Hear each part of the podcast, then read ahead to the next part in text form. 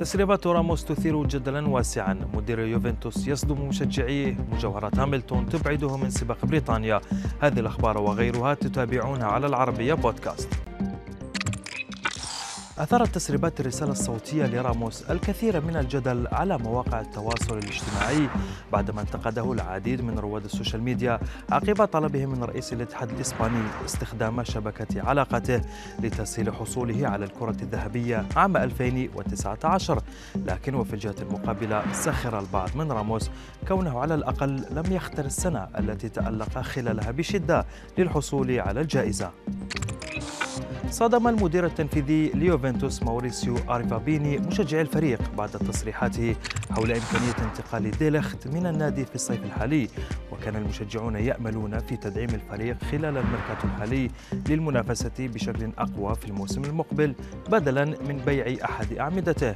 وكان موريسيو قد أكد صعوبة الاحتفاظ بنجوم الفريق إن أراد أحدهم المغادرة وهذا في إشارة للمدافع الهولندي.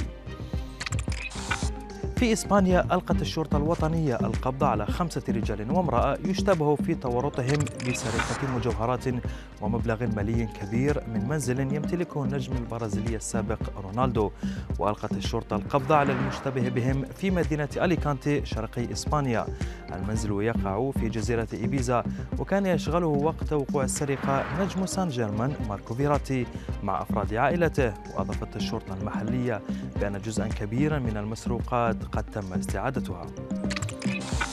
بطل العالم سبع مرات وسائق مرسيدس في بطولة الفورمولا 1 لويس هاملتون قد يمنع من خوض سباق جائزة بريطانيا الكبرى والسبب هو مجوهراته.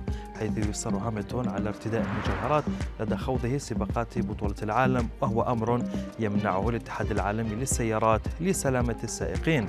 ورغم تصريحات رئيس الاتحاد العالمي بخصوص السائق البريطاني إلا أن هاملتون يرفض خلع المجوهرات أثناء التسابق.